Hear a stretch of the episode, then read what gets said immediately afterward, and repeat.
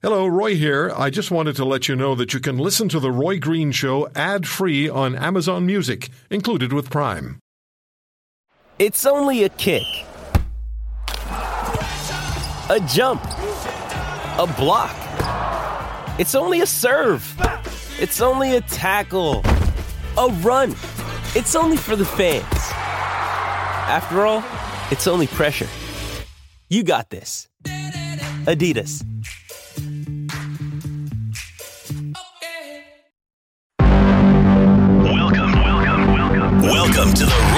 Show podcast. So much to talk about, so much has happened. 2020, a year like none of us has experienced. Just internationally, when we look in our own backyard, whether it's on in our neighborhoods, our cities, our province, or or our country, what a what a what a what a confusing, compounded, confusing year. We're joined by the Premier of Saskatchewan, Scott Moe. The Premier is going to talk to us about the issues of 2020 and looking ahead to, to the new year. We have so much going on from COVID, of course, to the interprovincial relations and trade, to the Supreme Court challenge of the Trudeau carbon tax. That goes on, and Premier Moe, until recently, was the chairman of the Council of the Federation, and that is the uh, Premier's group for Canada. Premier Moe, first of all, thank you for all the time that you give us, and I really appreciate you coming on the show today to take a look back at 2020 and ahead to 2021. Well, thanks so much, Roy, and thank you uh, for what you do for, uh, you know, precipitating a very important discussion from coast to coast in this nation on your radio show. Thank you. Uh, let's start with COVID. What, where are we right now, Premier? Where are we? And what are we anticipating going forward? I'll ask you to gaze into the crystal ball and, and maybe explain to, to our listeners. And some people are dubious about the information they're receiving, particularly when they're told you can't gather in your home. But at the same time, there are hundreds of people in box stores. It becomes, uh, uh, the message becomes challenging to, to accept. Where are we? Where are we headed? Well, I think we're at a, good place uh, here in Canada, and I think at a place, uh, given this season, this this season of Christmas, that we can we can all be thankful that we are uh, living in this nation with the people that live next door to us, right right across the nation. Um, despite some recent surges in numbers in, various areas in Canada, we're in a very good we're in a very good place when you compare us to other areas of the world. So I think Canadians can be proud of of the fact that A, they're Canadians, the fact that B, um, the reason we're in this this reasonably strong uh, position is due to what we have collectively done across across the nation in curbing the spread of, of COVID-19. That being said, um, I, I, think we're also in a very challenging position for the next number of weeks. Uh, we have our vaccines that are on their way. In fact, on the ground, in many cases, we're administering vaccines uh, in, in Saskatchewan as we speak and are going to be ramping that up over the course of the next number of, of weeks. Um, and looking forward to making those vaccines available to Canadians. Um, but the challenge is, is we need to continue with the uh, the you know the measures that are in place for some period of time, and this is where um, you know I, I think we all personally find it challenging. Yes, the vaccines are available. We're getting that into those vaccines into the arms of our healthcare workers and those that are most vulnerable as quickly as we can. But until um, we we can get through at least uh, those most vulnerable in our healthcare workers, uh, we're going to have to continue with the measures that are in place. And so I, I see that for you know the next number of weeks, possibly you know a month, maybe just slightly longer. And then hopefully being able to look at, you know, the, the next steps at reopening our communities and, and really looking towards what opportunities we might have as we find ourselves on the backside of this. So we're in a good spot um, I think, uh, across Canada, but also in a very challenging position for the next number of weeks. Premier Moe, how much cooperation and communication is there among premiers in Canada, and how often does the Prime Minister add something of, of value to those discussions, assuming they take place? well, I'll keep this. Uh, I'll keep this to a COVID uh, a COVID based conversation just um, here right now. The uh, the we as premiers we've been talking virtually weekly uh, since the the COVID uh, the COVID uh, virus has landed here in Canada. Um, there's been a few weeks where we haven't had our our Council of Federation call, but I would say the majority of weeks uh, that we most certainly have, as well as a number of conversations going on. Um, I myself talk to not all of the premiers on on a weekly or even a monthly basis. Well, on a weekly basis, uh, no, but on a monthly basis, we most certainly have touched base uh, through our calls. But I talk to many of them, uh, you know, often.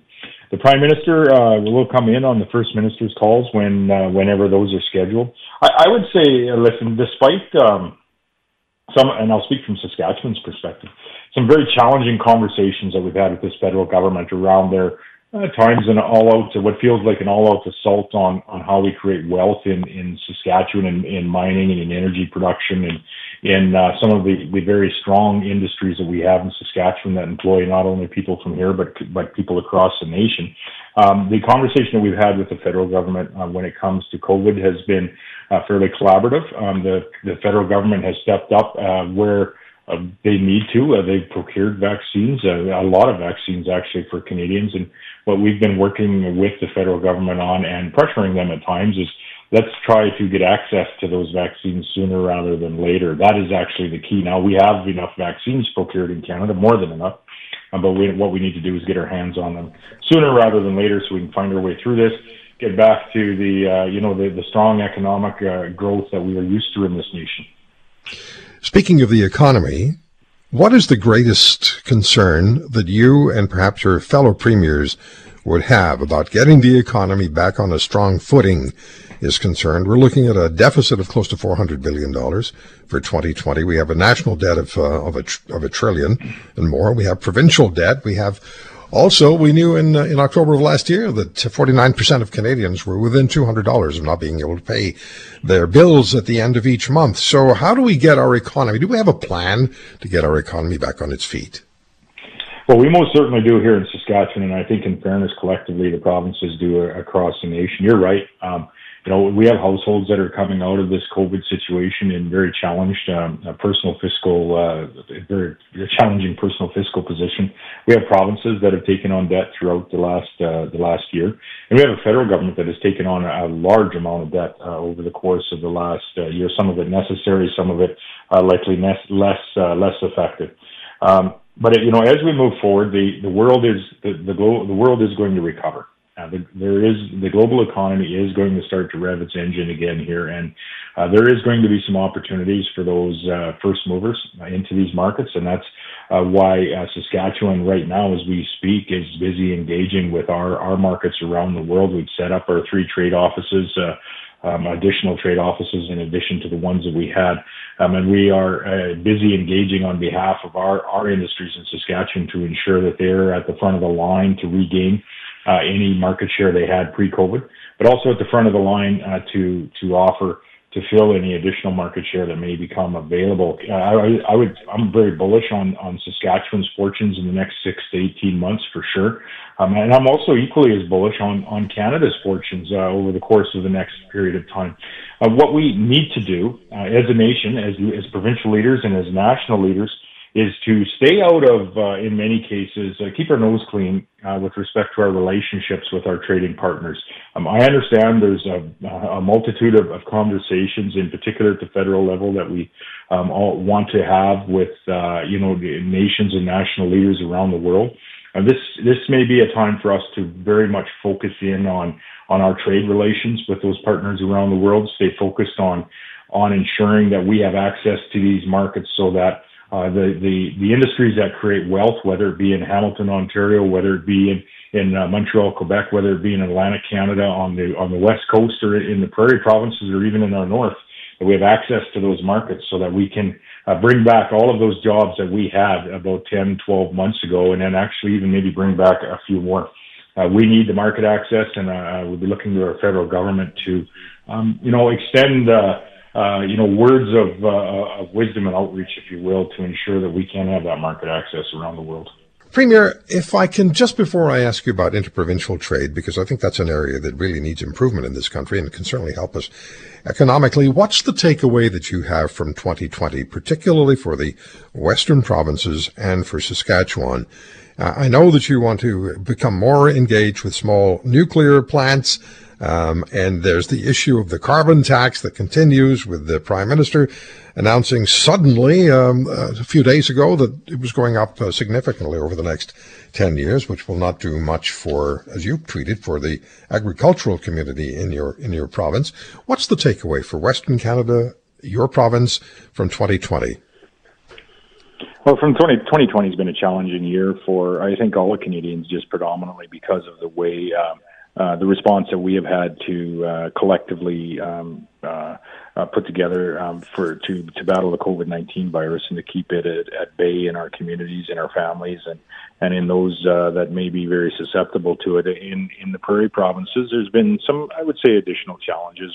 As you spoke to, you know, increasing the carbon tax some 200 plus percent. Uh, that's going to be uh, prior to having uh, the Supreme Court to rule on whether or not the federal government even has the constitutionality to to enact that. Those, those are challenges for our industries that are creating wealth uh, here in in uh, in uh, in the prairie provinces. You know, I'm just reading uh, a book called Triple Crown by the late Jim Prentice. Uh, he uh, speaks very eloquently in that book about how Canadians uh, generate wealth, how we approach uh, our environmental responsibilities, and and and quite frankly, how we have to do it in a realistic way, not in an unrealistic way of setting targets that are unachievable, which I think we admittedly did in Kyoto and in the Kyoto Accord, and a little more moderate in Copenhagen, but maybe um, a little more challenging in in the Paris Accord as well. If we're not going to go down the roads of uh, you know Article Six and some of the other opportunities that we have, so uh, you know, uh, as in in Saskatchewan's perspective, I think uh, we're happy to have 2020 behind us for sure. Uh, looking forward to the opportunities in 2021, and we have uh, great opportunities in in uh, in in expanding our our exports uh, around the world. Um, you know, I always say we have some of the most competitively priced, sustainable uh, mine products: uranium, uh, potash, uh, the agri-food sector that we have, the energy sector that we continue uh, to operate here in the province. Uh, we have a, a um, you know, most certainly uh, our best days uh, continue to be in front of us. Um, we have a little bit of a, a step back in 2020, but we're, uh, we're we're looking forward to 2021 in a big way. So, Premier, if we're looking for economic growth and economic recovery after 2020 and COVID, when we finally have the thing mostly under control, one of the opportunities that exists for this country is to improve the interprovincial trade reality and not make it difficult for provinces and sometimes impossible for provinces to work with one another, more difficult than it is to work with an international entity. What's your comment on that? And would you say that the majority of premiers would be on side with, with changing this reality and making it into a more positive reality? Yeah, I, I agree, and this is an area where premiers have to continue uh, to do some work. And you know, I'll speak to some of the early conversations I had uh, when I was first elected premier, uh, my first Council of Federation meeting uh, back in uh, New Brunswick. At the time, with uh, Brian Gallant was uh, the premier at that point in time. Doug Ford was uh, newly elected, and I can remember looking around the table and, and saying, you know, we need to work on on um, on interprovincial trade. We had a, a task force that had been put together by uh, the Twin Towers, uh, Stephen McNeil and, and Brian Pallister, and they had uh, done some real good work on on where we needed to work. Um, everybody agrees with it around the table, um, and then when they go around the table the second time, there's a number of exemptions that each province is is quite often looking for to protect uh, certain areas of, of trade that they have. This is true when you go to international trade agreements. This is true when you go to international climate change agreements. It's easy to agree on the on the the theory of the agreement, but it's a little bit harder once you get into the nuts and bolts. So what we have uh, what we have done is taken a bilateral approach to this. Um, we we for example in Saskatchewan worked very closely with Alberta and uh, reduced a number of energy regulations over the course of the last year to ensure that our energy uh, companies are able to operate uh, seamlessly as they operate across the border, which they weren't, uh, ironically, uh, before. Uh, we've done a number of mining uh, regulatory harmonization uh, efforts with with the, the province of, of Manitoba. some transportation, we found that Saskatchewan was out of step on some single wide based tire regulations that was clean across from Ontario, New Brunswick, um, through Manitoba uh, into Alberta and British Columbia, but Saskatchewan was the outlier. And so we cleaned up and harmonized those regulations. So re- really what it's about is, is harmonizing our, our regulatory atmosphere. Um, it can go a long ways to Canadian businesses that are doing business in different jurisdictions across this nation. uh, can do so with one set of regulations as opposed to a different set in Saskatchewan versus Ontario versus Quebec versus British Columbia. So premiers have some more work to do here. Um, it's essentially reducing the red tape that Canadian businesses are operating under, and we're committed to doing it. I know other premiers are committed to doing it as well, and we uh, most certainly, um, this is an area where premiers have to continue to do the work that they've been doing. Premier Moe, we have about 30 seconds left. What are your thoughts about small business in this country struggling mightily? Small businesses had uh, one of the toughest years uh, likely uh, that small businesses ever had in this nation. I know provinces, the federal government, to their credit, have reached out to uh, support um, small business and ultimately the people that they employ, which uh, is well in excess of 80% of the people that are employed uh, in this province uh, that I live in. Um, and so we have uh, uh, most certainly when I talk about the the the opportunities that we have for our Saskatchewan economy um, in the next six to 18 months, those are opportunities that I equate to as jobs, and the bulk of those jobs are going to be in small business. So a lot of conversation going to happen with small business in the next few months. But I think, in fairness, as we if we do the right things as Canadians, as Canadian leaders, provincial leaders, and, and the federal government, small business uh, has some bright days ahead of it. But we need to ensure that we are making every effort to get them to where they need to be. Premier, thank you so much for the time today. Thanks for joining us so many times during the year. It's always really uh, important for us to hear from you and wish you all the very best for 2021. Roy, thank you as well. I would like to wish all your viewers a belated uh, Merry Christmas and all the best in 2021. Um, I think we're all looking forward to it, and we can't get there soon enough. Three infectious diseases specialists wrote a National Post op ed that was headlined as vaccines roll out, politicians must establish a clear path to easing lockdowns. The parameters for lifting restrictions will have to be redefined as vulnerable populations are protected. One of the three doctors joins us to explain and speak to vaccine developments as well as vaccine efficacy as COVID-19 mutates. We've spoken with Dr. Neil Rau in the past. He was with us last weekend, and because of timing issues that I didn't want to bore you with, we only had a few minutes with Dr. Rau. He's back with us, an infectious diseases specialist, microbiologist at Halton Health in Ontario, also at Humber River Hospital, and assistant professor at the University of Toronto. Dr. Rau, thank you very much for taking time. And you write in the op-ed that it's miraculous three vaccines are ready to take on COVID-19 and will have made it from the lab into patients' arms in months, a milestone for vaccine technology. Could you speak to that first? Well, first of all, we've never had a vaccine against a coronavirus before. It was a bit of an ignored disease because all of the other coronaviruses, except for the SARS one and MERS one, have been somewhat limited in their duration of being around and didn't spread like this one does. So it's a miracle that we came up with a virus a coverage for or a vaccine coverage against a virus that didn't exist before. The other thing is the technology that's being used, the messenger RNA vaccine technology that is part of the Pfizer and the Moderna vaccine is actually new technology. And so that's another sort of miraculous element. Maybe that's accelerated the ability to develop a vaccine. I think many had thought we wouldn't have a vaccine so soon. And uh, you may recall Donald Trump you know, uh, hectoring that you know, the vaccine would be available so soon, and Fauci was saying not so soon. So the averages turned out to be the case that here we are at the end of the year having vaccines going into people's arms. And then there's a third non-messenger RNA form of the vaccine that uh, AstraZeneca makes that's uh, going into people's arms. And another interesting point is that Canada is a bit of a leader in terms of the timing of getting vaccines into people's arms. I think in Europe they're still a little behind us. They're, they're, it's rolling out in Britain and so on, but it's not as quick in the EU. So, how do we measure the efficacy of vaccines. We, we've never done this before, as you've said. There's never been a vaccine for a coronavirus. This thing is mutating, and I'd like to ask you about that as well, because when I use the word mutating, I start to think of bad movies.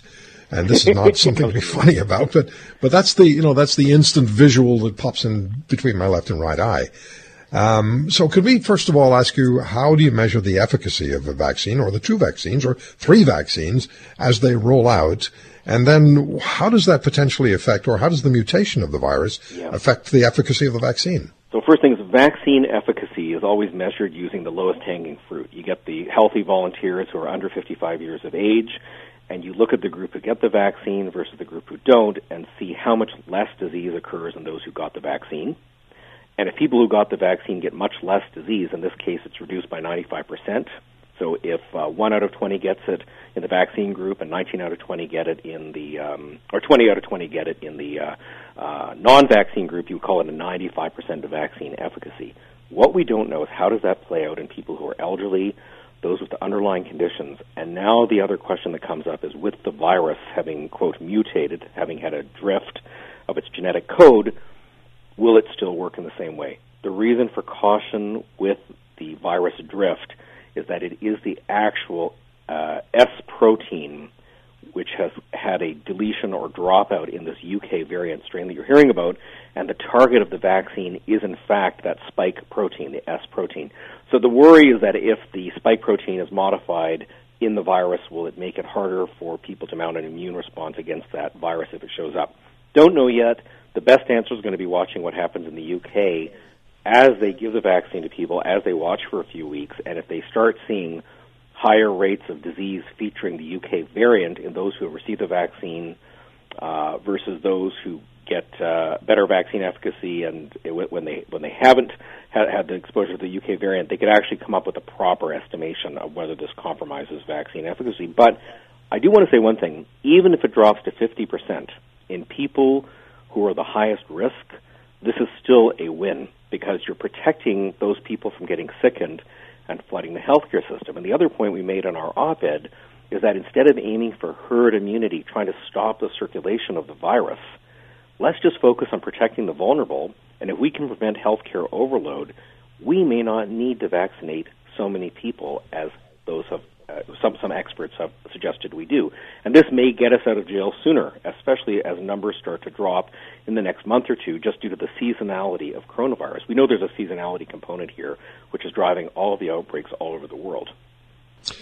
Yeah, and it's going to. You're talking about it getting warmer, and that's that's just that's what happened last year, uh, earlier this year.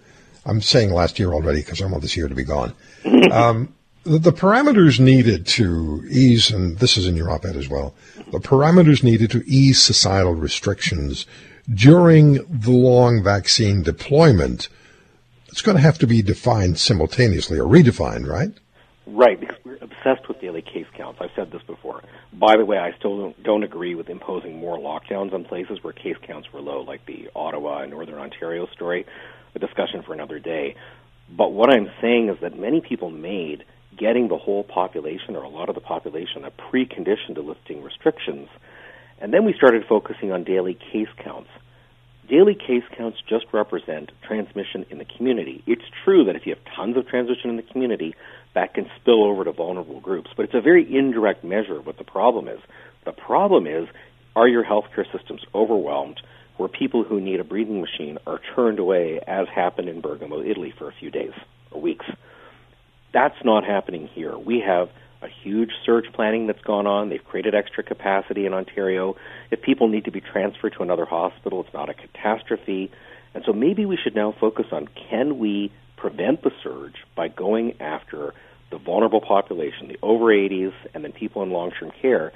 And by doing that alone, can we prevent the healthcare system from flooding? And once we've reached those endpoints, and if we see vaccine efficacy being as good as those original trials, or even 50 or 60 percent, and if numbers are coming down as well, it's time to start uh, liberating things and going back to life as we used to have it. Because if there's if there are more cases in the community, but if it doesn't translate into healthcare strain, we're going back to what the goal of flattening the curve was. It wasn't to stop every infection.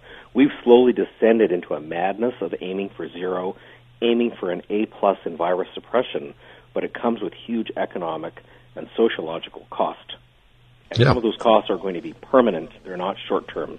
They're mental health issues. And huge. also channeling the most vulnerable segments of society to still go to work and face the bloody virus while all of us sit back and order on DoorDash and Amazon. And those people are serving us by working for those various industries, working in kitchens that are producing mass mm-hmm. amounts of food helping DoorDash, taxi drivers, delivery people, and they're not protected. So, in fact, we talked about this in the op-ed that maybe those people should be the next group to go and, and vaccinate. We should be looking at people who are forced to work in congregate settings as the next group. Yeah, it's going to be a huge issue, isn't it? Uh, who's going to be vaccinated and in, in what order? But I'd like to ask you this.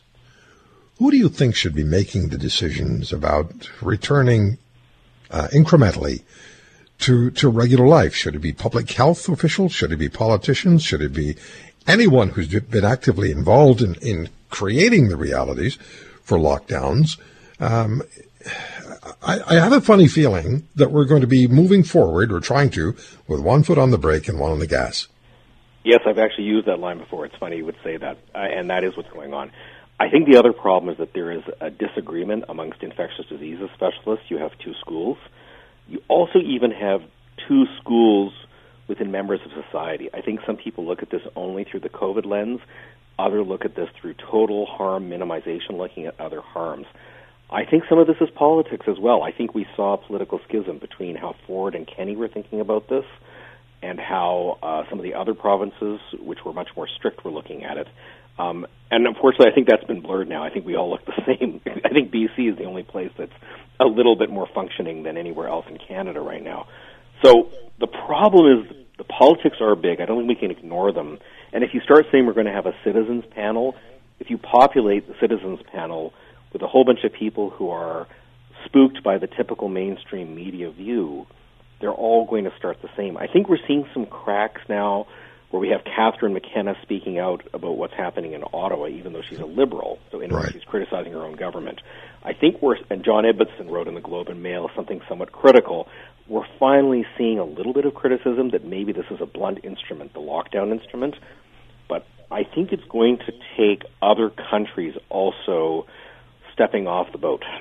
That's what it's going to take. I don't think it's, and I think tincture of time. I think there is going to be a natural dropping in terms of number of daily deaths and number of intensive care unit admissions, and that's the hard number we've got to watch. We've got to stop watching daily case counts.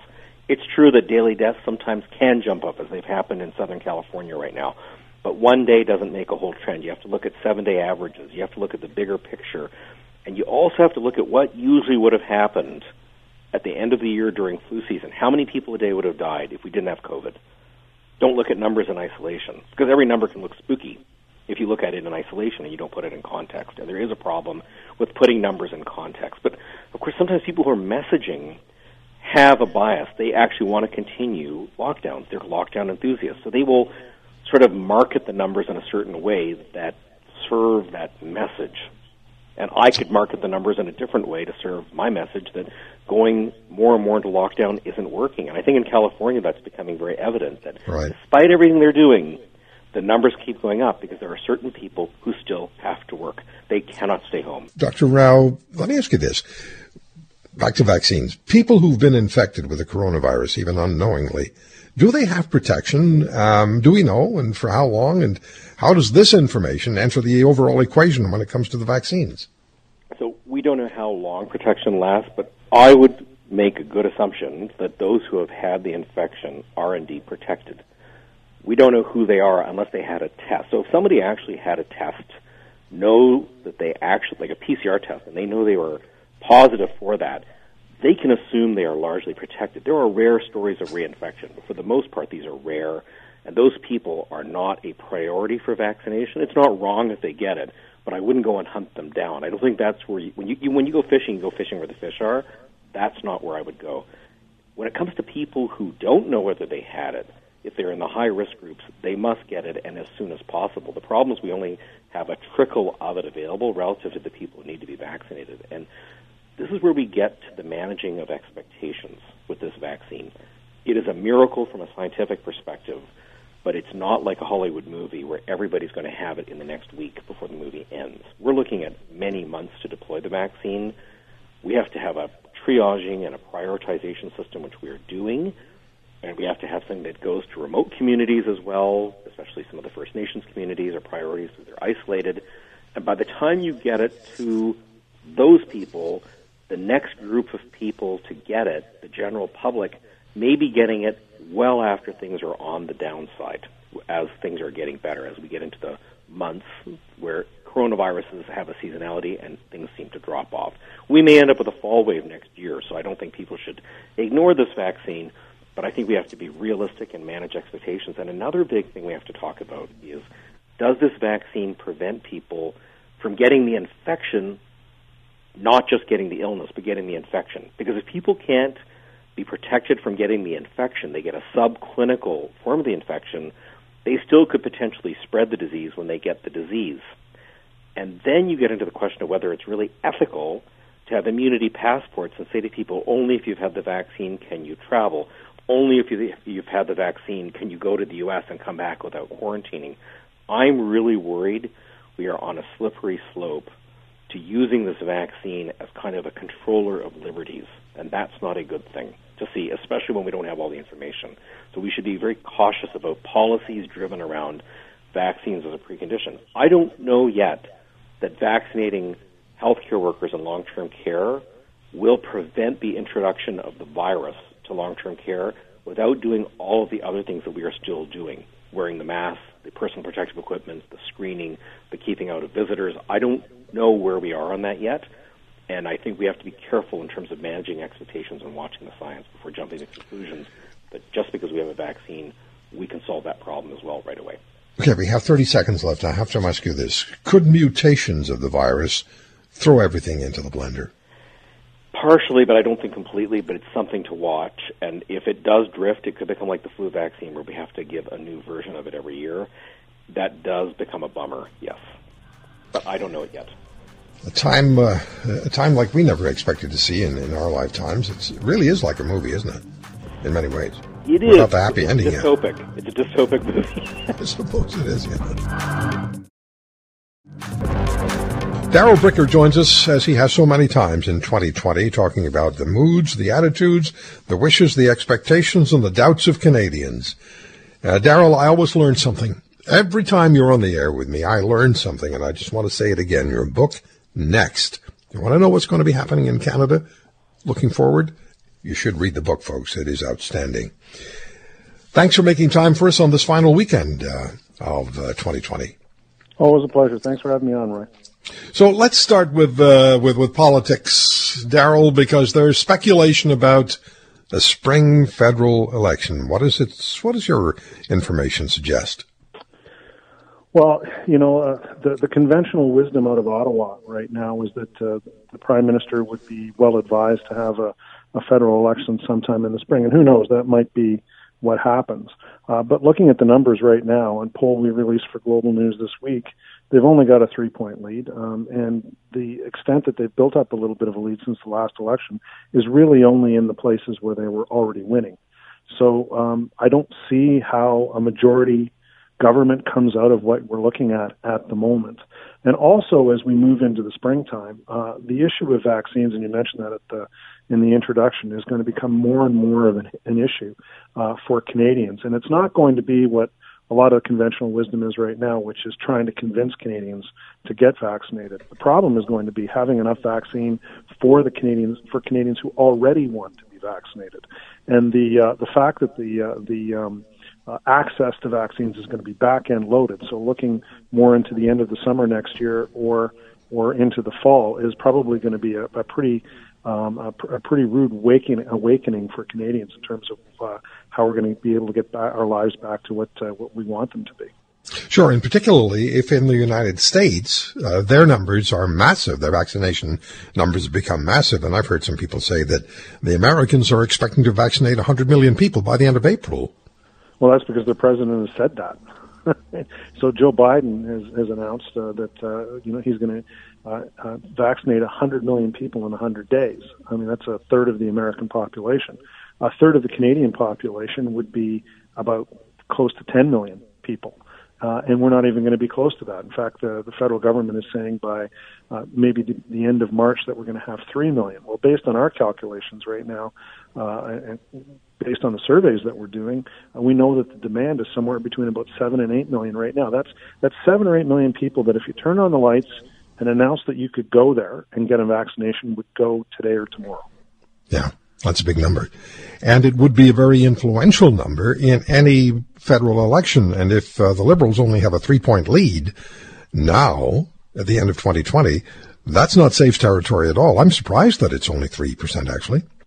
Yeah. And, and you know, it, depending on the poll, uh, we've had uh, uh, the Liberals with a slight lead for most of the, most of the year. In fact, uh, I referred to in an article this week with Global as you know bl- the Blursday of politics. I mean, every month we go out we do surveys with uh, with Canadians and ask them how they're going to vote, and fluctuating within a couple of points, it's uh, it's usually maybe three, five, six percent ahead for the Liberals, and that's it.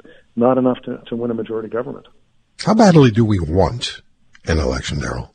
We don't. The only people who seem to want an election right now are actually the people who are voting for the uh, uh, for the opposition parties, not the governing party. So, you know, I know the conventional wisdom out of Ottawa um, is that uh, now would be a good time to go for the prime minister. But the truth is, the numbers just don't really seem to be there, so they're going to have to improve. And if the outcome of all of this is going to be just to get another minority government, maybe even weaker than the one that he has right now, what would be the, the reason for doing that? Now, the good point for the prime minister is he has all the cards. He has all the cards right now. So even if he doesn't decide to have an election, he knows that the opposition parties are pretty much prepared to agree to just about everything, anything that he wants to do in terms of how he wants to govern the country. So he's in a really strong position going into the uh, uh, into the, the end of the winter period here and into the spring. I don't remember a minority government having that many cards, actually, uh, in, in, certainly not in recent history. When we look at um, what this pandemic has done to Canadians, how it's changed us, you've uh, you've looked at that as well and uh, and you've also uh, analyzed what is going to turn out to be permanent change and what really is just transitory. Could you talk to us about that? Yeah, there's a lot of chatter right now about a lot of theories. I should put it put it that way, chasing too few data points. So there's this, you know, big expectation that the, you know, cities are going to decline as a result of this. I don't know if that's the case. Uh, that you know, rural real estate is going to accelerate there's really no signs of that happening right now. Most of the real estate prices are, that are accelerating are still within commuting distance of, say, for example, the city of Toronto. Um, uh, that we're all going to be permanently working from home. Well, 500,000 Canadian men list their occupation as truck driver. Uh, so the likelihood that they're going to be working from home anytime soon is uh, is not very likely. So we have a lot of these impressions about, you know, particularly what I would say people who work in fairly elite occupations, what their life is like through this pandemic, and it and they equate that to how everybody else is living and that's just not an accurate representation. So there's a lot of people who are really, really suffering as we go through this uh, um, uh, through this pandemic, with a lot of uncertainty about what their future is going to be, and they're not necessarily worried about the quality of their Wi-Fi connection as their biggest issue in life. Yeah, uh, just looking again at that vaccine story, um, the issue uh, won't be getting those who say they don't want to or may not participate. The issue will be getting the people, getting the vaccine to the millions of people who want it, who, as you said, seven or eight million, saying, if I can have it right now, I'm, I'm going to go and get it. And, and if it's not available and if the rollout is, is as slow as it looks like it's going to be, while the United States accelerates past us, that is really politically tricky territory for Mr. Trudeau and uh, to the advantage of Mr. O'Toole and the opposition parties, the other opposition parties. Absolutely. I mean, if there is a weakness that this government has, it's its ability to actually deliver on what it commits to.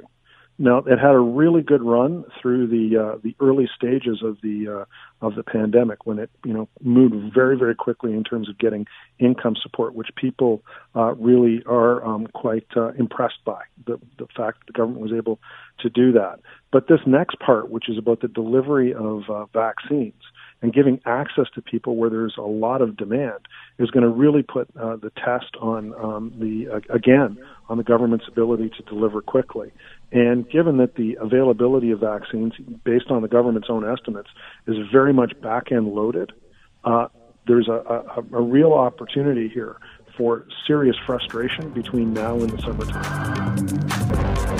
This has been a, such a weird year for sports. And what really signifies to me, what underscores this to me, is the fact that the Masters was not played in April to herald springtime and a change in the weather. It snuck in the back door in November. That just to me just so typifies what 2020 was all about with COVID and it changed our life. And so many people have sports, professional sports, college sports as an integral part of their scheduling. It's all good for our mental health. And they went, well, it's all changed. Neil Lumsden, three Grey Cups, playing for the Edmonton Football Club, and for the general manager for the Hamilton Tiger Cats, uh, football Canadian Football Hall of Fame inductee. a sports development advisor, keynote speaker. He's really good, leadership and team builder. And go to, you can contact Neil at Neil Locker at gmail.com. Neil Locker City Sports at gmail.com. Why were you laughing? Uh, I, I was laughing because uh, oftentimes that's all you can do. or you can listen to. I mean, I listen, listen I mean, to I listen to your show regularly, and I I listen to people's comments. And when we talk about what what this year has has presented to us, I mean, you know, many coaches would tell you, many uh, motivational speakers would tell you that this is an opportunity, and they're right for the most part to learn to deal with tough times. You know, it's you know, all sorts of cliches out there, and it and I agree with a lot of that. But boy, there's a lot that has happened this year that everyone will be more than happy to leave behind.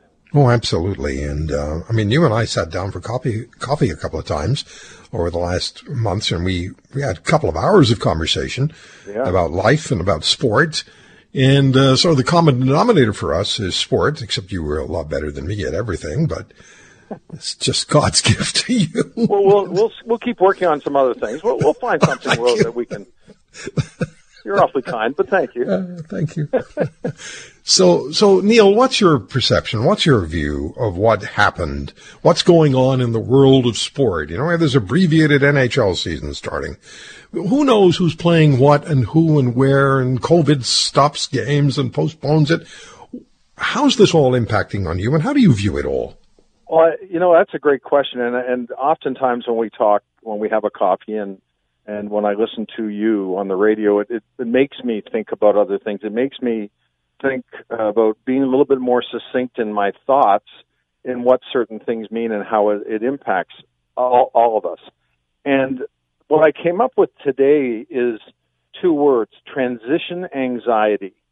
And what I mean by that is when I and all the people I know out there, and this is certainly a lot to do with sport, but young people, young guys and gals, um, university, high school to university to pro, they're, everyone is in a state of transition in their careers. When you're younger, you're obviously preparing to, in high school, you're getting ready to go to college, university, and get to that next level. And whether you're in sport or you're just going on to the next level um, academically, and then those that are lucky enough to go on to a let's see, a, a PhD or MBA, and and in sport go to university and then go to pro. Uh, those sorts of things, and those people that are in pro that really look at their career in, in hunks of three. You, you get into your career. If it's successful, you get to the middle part of it. You know what's going on, and then you get in the last part, and you know you've got better years behind you than more behind you than you do in front of you. And all that creates anxiety in different times that we all deal with.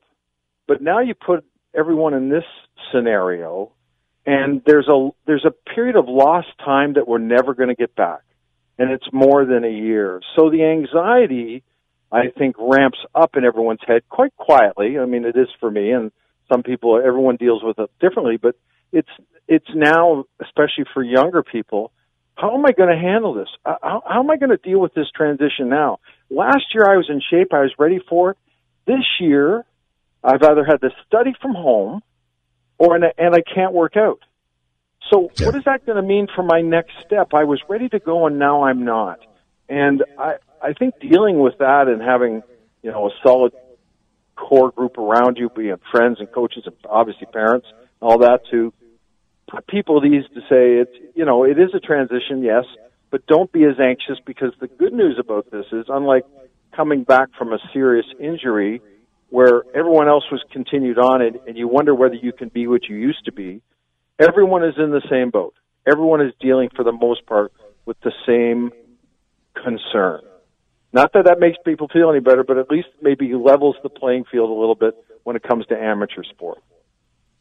Yeah, I'm just thinking as you were speaking that uh, emotional fortitude, if I can coin something here, will be uh, significantly important, uh, maybe more so than ever. If you have the athletic ability, that's one thing. But if you can also support yourself emotionally and not let this get you too far down and realize that you will be on the field again or on the ice or on the court and you will have your opportunity, the, so having the emotional strength to deal with what's going on now will be massively important. Without question. And, you know, as the cliche is, uh, but I believe it's true, if you when you prepare yourself and get through this, really at the end of the when this is all said and done and people are back to whatever that normal is going to be, they will be better.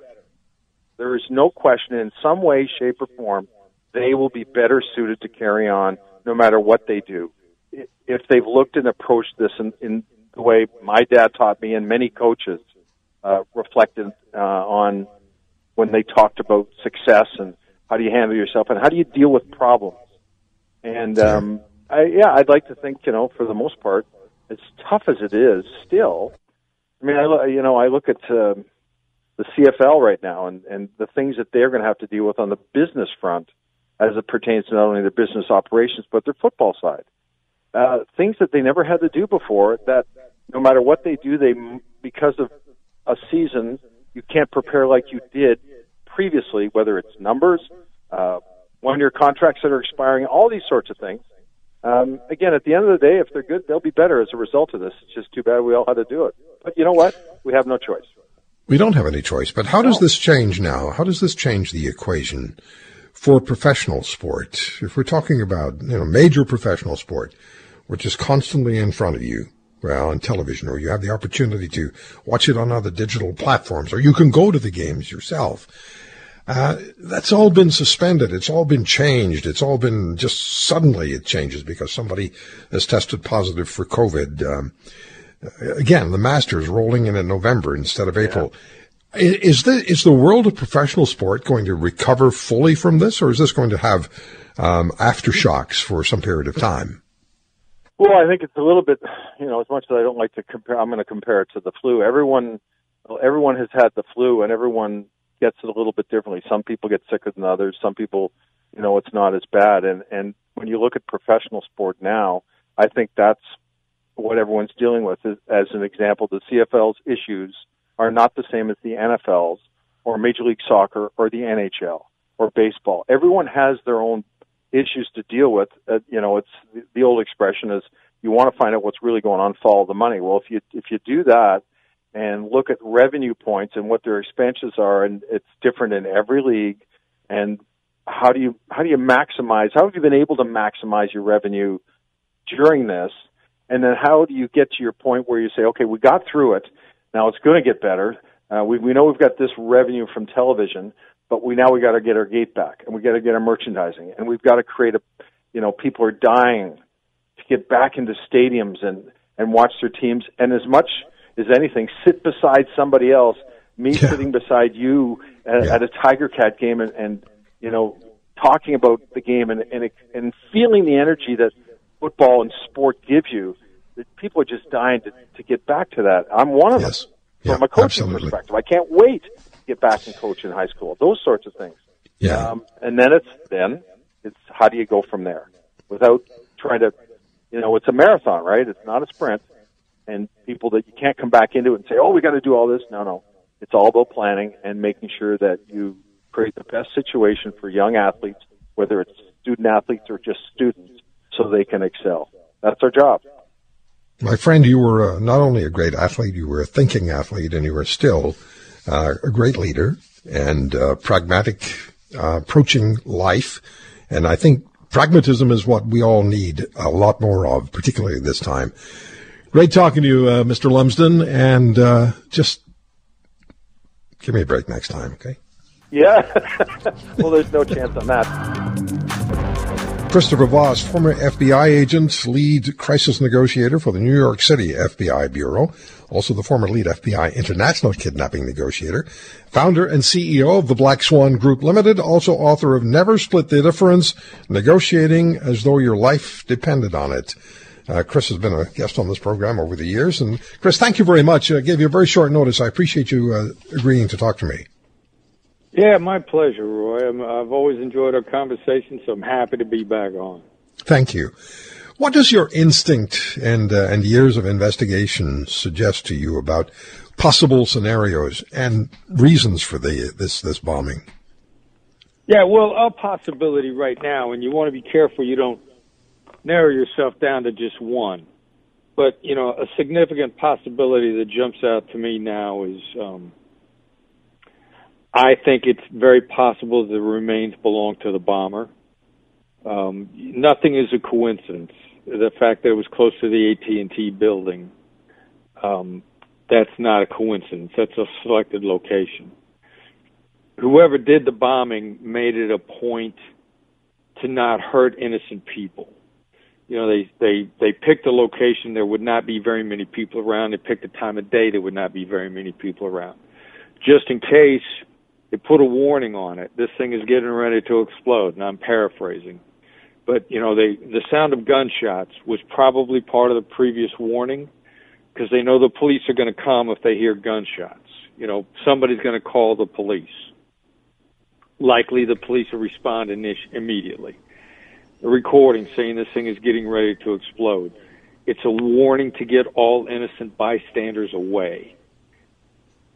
So clearly trying to make sure they don't hurt anybody else but make a make a statement, make a point, damage clearly damage some property. They have to know that there's going to be evidence that's going to lead to the ownership of the RV, whether it was rented or whether it was owned, very quickly. So the you know the the the origin of the RV is going to come out really fast, which is clear by the way law enforcement locally is running this down. They've got a person of interest. They got leads people are going to call in and say so and so has been acting suspiciously, so and so has talked about this. They're going to identify the bomber quickly. The bomber's probably going to know this. If they're human remains, the chances of it being an innocent bystander, while possible, are less likely. I think this, and to me, this unfor- unfortunately a distinct possibility is that someone that was so distraught that they they they they wanted to kill themselves. I mean, that's what that's that's what I'm looking at first. Not the only thing, but as of the facts and circumstances as I know them as to being reported in the news, that's what it looks like to me. Yeah, there was, Chris, there were some uh, initial attempts to uh, compare this to Timothy McVeigh and the Oklahoma City bombing, but not not the case, huh? Well, McVeigh. Um, didn't kill himself. No, he didn't. You know, it wasn't suicidal. He meant he meant to take innocent lives. He meant to. Um, clearly, this bomber took precautions to try to keep anybody else from getting hurt.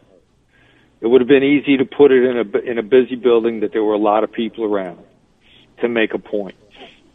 Clearly selected to minimize the loss of innocent life including a warning for people to get away, giving police enough time to get people away. So, no, it's uh, it's it's not a good comparison. What about the issue of the the amount of explosive used and uh, where those explosives may have been obtained? Well, uh, two different issues: the amount and where they are obtained. Um, the type of explosives, a large amount of explosives that move at a slower speed, for for lack of a better term. They you know they look at the explosives fall into two broad categories: slow speed and high speed. Slow speed stuff is less volatile, less likely to go off by accident, easier to obtain. Um, not real complicated. You can put a lot of it together, you know, ANFO, for lack of a better term, which to some degree was what, you know, McVeigh used slower speed explosion, uh, explosive device because it's easier to transport. It's less likely to go off by accident. Relatively easy to obtain. Probably a large amount of slow moving explosive. Intent to do a lot of property damage. And and simultaneously trying to avoid the loss of innocent life, which is is crazy. It seems on the one hand uh, very destructive, very bad, and on the other hand somewhat altruistic, trying not to hurt anybody that's innocent. So, which also makes me more suspicious of the lo- uh, the selection of the location. A fair amount being made right now, for the moment, that was close to a, an AT&T facility. So they're going to be looking at that to either rule it in or rule it out. Did the person have? Uh, is, is he got a grudge match with technology? Is he, has he got a beef with AT&T? Clearly, an angry act what's the source of the anger and what where who does the bomber blame it on? Uh, one final question for you, Chris, and again, thank you for taking the time. Uh, what kind of police and FBI resources are being being used now? How extensive? You know, and it's not just an issue of extensive, but coordination. Um, and it is extremely extensive right now. You know, the news reports have got uh, the FBI involved. They've got the local, uh, state and local law enforcement, probably different, several federal agencies. Uh, ATF is going to be there because of their expertise in explosives. Likely the coordination here is extensive and effective right now. Um, from the statements that I've read in the in the media of the FBI spokespeople, the person in charge of the FBI office, they're um, being very careful in their statements to not overshadow the contributions that are being made by the uh, the other agencies. Okay. No one single agency has enough bomb techs available to process this scene. Right. It's going to require a team effort of all the agencies to get this done quickly.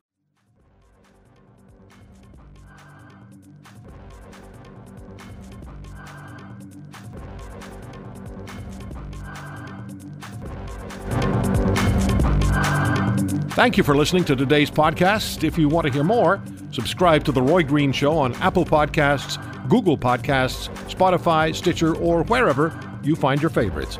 And if you like what you hear, leave us a review and tell a friend. I'm Roy Green. Have a great weekend.